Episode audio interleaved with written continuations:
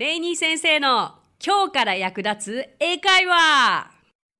Hey, what's up? Thank you so much for coming by. Thank you so much for listening. My name is Rainy and I'm your host. 皆さん、こんにちは。今日もレイニー先生の今日から役立つ英会話をお聞きくださってありがとうございます。今回はですね、間違えやすい英語シリーズをお届けしていきたいと思います。まあ、今回もお声をいただいていて、そのリクエストにお答えするという形なんですけれども、ニックネームスーさん。レイニー先生、こんにちは。今回のこのハリス氏のスピーチの回私も一度しっかりと聞いてみたかったので大変勉強になりましたさてこのスピーチを何回も聞いているうちに疑問に思ったことがあり質問させていただきますそれは冒頭の文です But while I may be the first woman の部分です。まず一つ。But と while はしかしとか一方でとか何々の間にとか同じ意味もしくは似たような意味の言葉なのになぜここはつなげて文になっているのでしょうか？同じく maybe もかもしれないという意味ですが maybe との違いと発音での聞き分けはどうすればいいのでしょうか？このように同じ意味似たような意味の単語の使い分けなどを理解したいと質問した次第です。おそらく接続詞や前置詞という使い分けなのでしょうがうまく理解できません。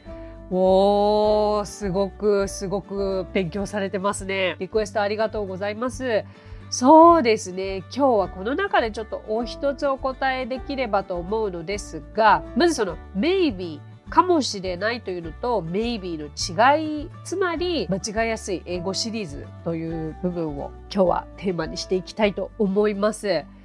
そうですね。早速それからお伝えしようかな。そう maybe と maybe 聞き分け方法はないです。違い、発音の違いはない。maybe と maybe は一緒。だけど、まあ文脈ですよね。文脈で判断っていう言葉を聞いたことあるかもしれなくて、文脈で判断できたら苦労しないわって言われちゃいますよね。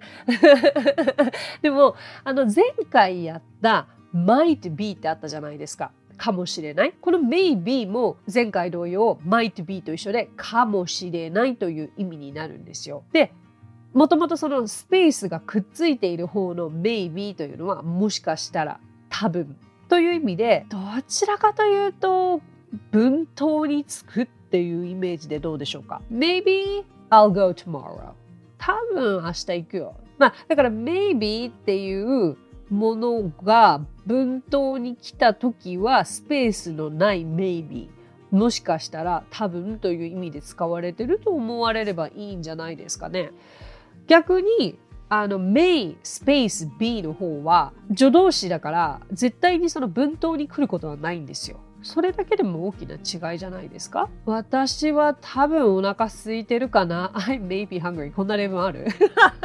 まあでもその要は主語があって may スペース be があってその後あの形容詞だったりとかというのがまあ文法的な説明にはなりますけれどもね多分理解したっていうところですか？スーさん。そんなところでいいと思いますよ。だから、ご質問にお答えするならば、発音での聞き分けはない。ただ違いは、その maybe が文の中でどこに置かれているかということが大きな肝になってきます。OK。じゃあこの流れでどんどん行きましょう。but と although の違い。Although をそもそもね although に馴染みがない方はこれ比べられてもって思うかもしれないんですけどこれ両方ともこう何々だけれどもとかしかしながらという意味があるんですよね。うん but はしかしですけれども、まあ、けれどもと訳す時もあってで although というのも、まあ、要は何々だけれども何々にもかかわらずというような2つともすごく似た意味があるんですよ。大きな違いを言うならば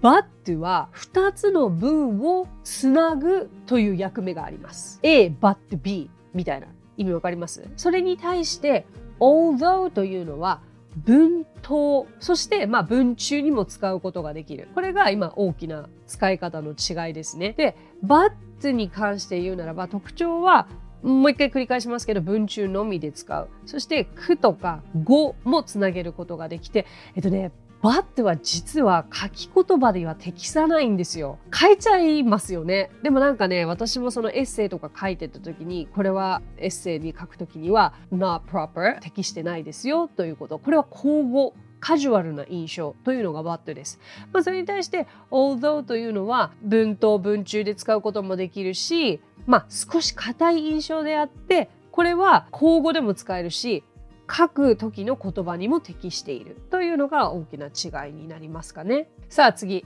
here と there うんと、え、here はここで there はそこでしょって全然違うじゃないって思うかもしれないんですけど、まあ、似ている要素もあるし、ややこしいかなと思ったので、これは取り上げてみました。この2つの言葉の違いというのは、話し手との距離というふうに理解してもらえればいいんですけれども、まあ、there というのは話し手からこう離れた位置にいる人、まあ、here はここですよね。話し手から近い位置の人のことを言います。例えば、there you are と here you are で両方ともあるんですよ。うん。で、there you are って言った時には、この場合の there ってやっと、やっと現れたよ、あなた。there you are わかります？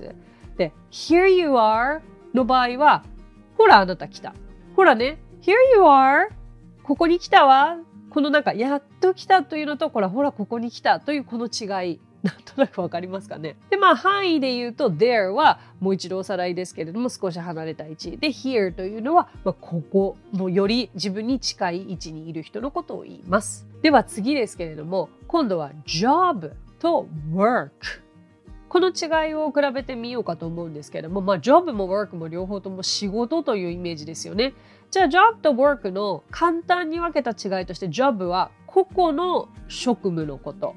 Work は仕事全般のことを言うんですよね。で、job というのは実は名詞としても動詞としても両方とも使うことができるんですけれども、主にはそうだな、名詞として使われることが圧倒的に多いように感じますね。で、つまりは具体的な業務を表す英語です。で、それに対して work というのも、これも名詞と動詞で使うことができて、で名詞の場合はねこれ気をつけてほしいのが数えられない名詞つまり不可算名詞になるので気をつけてください例えば今副業も流行っていて一人でいくつもの仕事を抱えている方がいらっしゃると思いますけれども I have many works というのは×だけど、I have many jobs というのは丸。この違い分かります？で、work というのは、どちらかというと、そうだな、仕事全般で抽象的なんですよ。具体的な職務のことを言わないというのが、えっと、job と work の大きな違いです。あと、プラスアルファで work というのを名詞にしたときに仕事場ということにも使えます。I have to go to work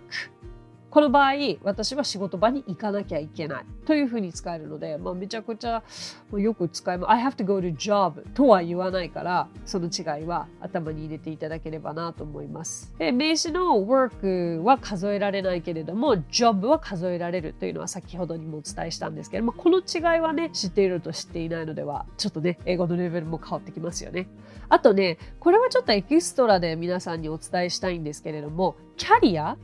career これ結構発音難しい career というんですけれども career は、えー、経歴という意味でして、まあ、これもね、まあ、言うならば仕事というニュアンスではありますけれどもこれはどちらかというと仕事を表す英語だけど長期的な視野を表す表現になります。キャリアはま長期間行ってきた職業の分野だったり経歴これまでの人生でやってきた職業のことを言うので、まあ、少しかけ離れてはいるけれど、まあ、これも仕事というニュアンスには使えますのでただまあ What's your career? キャリアを聞かれた時にはあの今のあなたの仕事という時はこれまでの経験というふうに経歴というふうに聞かれていると思ってください、まあ、おさらいすると Job はここの職務 Work は仕事全般キャリアは経歴のことを言いますこうやって実際違いを並べてみるとね、なんか分かりやすいですよね。最後にこの career、キャリアの発音練習をしましょう。これは難しい。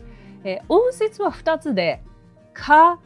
と rear の両方なんですけれども、えっ、ー、とね、まあ、か、かはいいじゃないですか。か、か、か。で、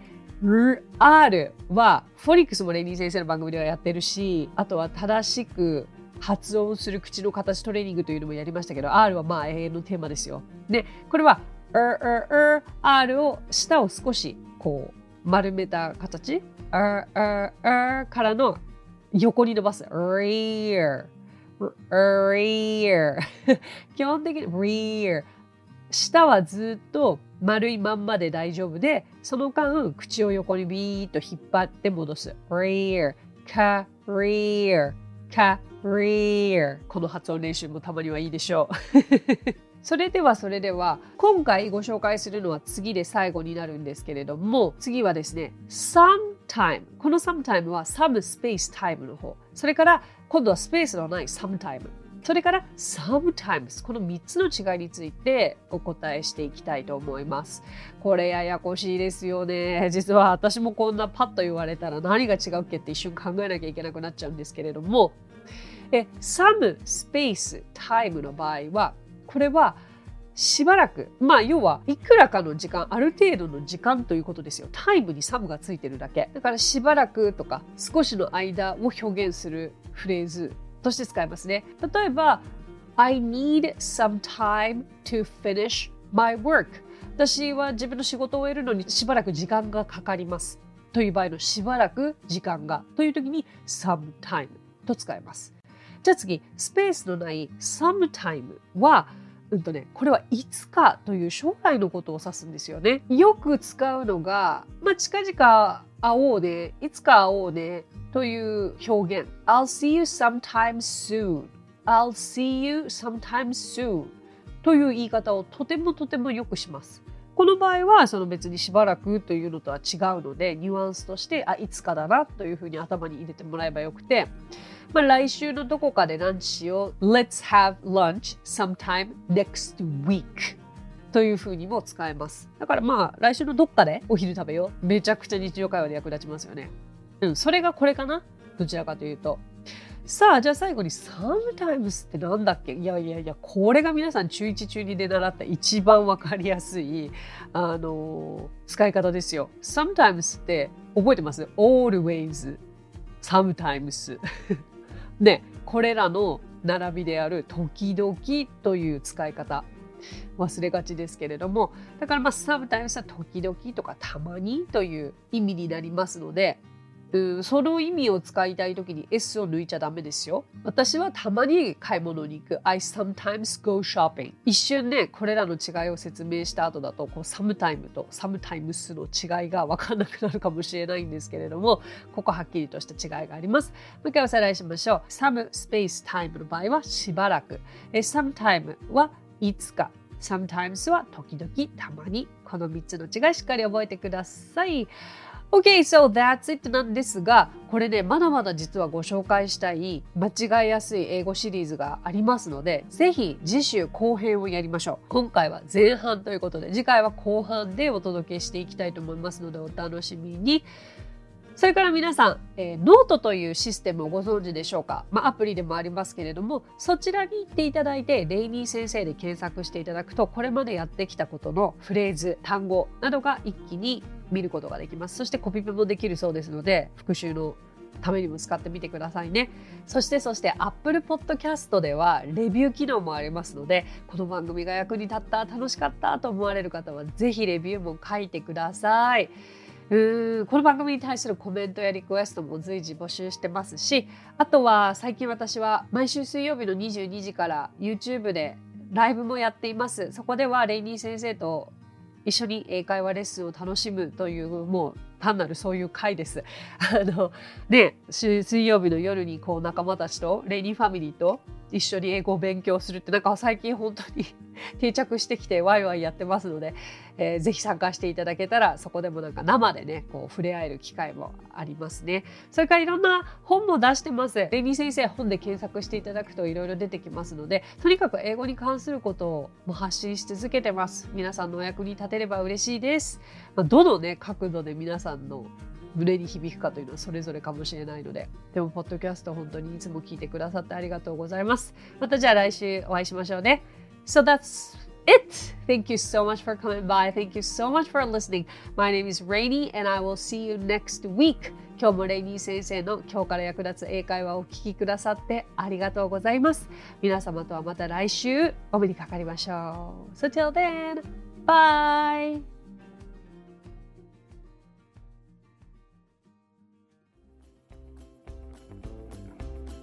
配信を聞き逃さないためにも各ポッドキャストで登録やフォローをお願いします。私がリーダーを務めるイングリッシュパートナーズについてですがイングリッシュパートナーズとは教育からエンターテイメントまで英語に関わる面白いことなら何でもやってしまおうという女性たちが集まったグループなんです。イングリッシュパートナーズでは実は英会話スクールなどもやっています。私たちと楽しく英語を身につけたいという生徒さんを随時募集中。オンライン英会話レッスンもやっていますよ。詳しくは番組概要欄にあるリンクからご覧ください。無料体験レッスンもやっていますのでポッドキャストを聞いたよと一言添えてお申し込みくださいね。そしてアプリレイニー先生の動画で簡単英会話がApp Store より配信中。声優気分で英会話を学習できる動画学習アプリです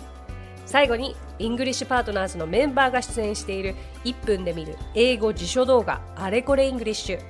こちらはインスタグラム、ツイッター、フェイスブック、そして YouTube で毎日配信していますのでチェックしてくださいね。もちろん私も出てますよ。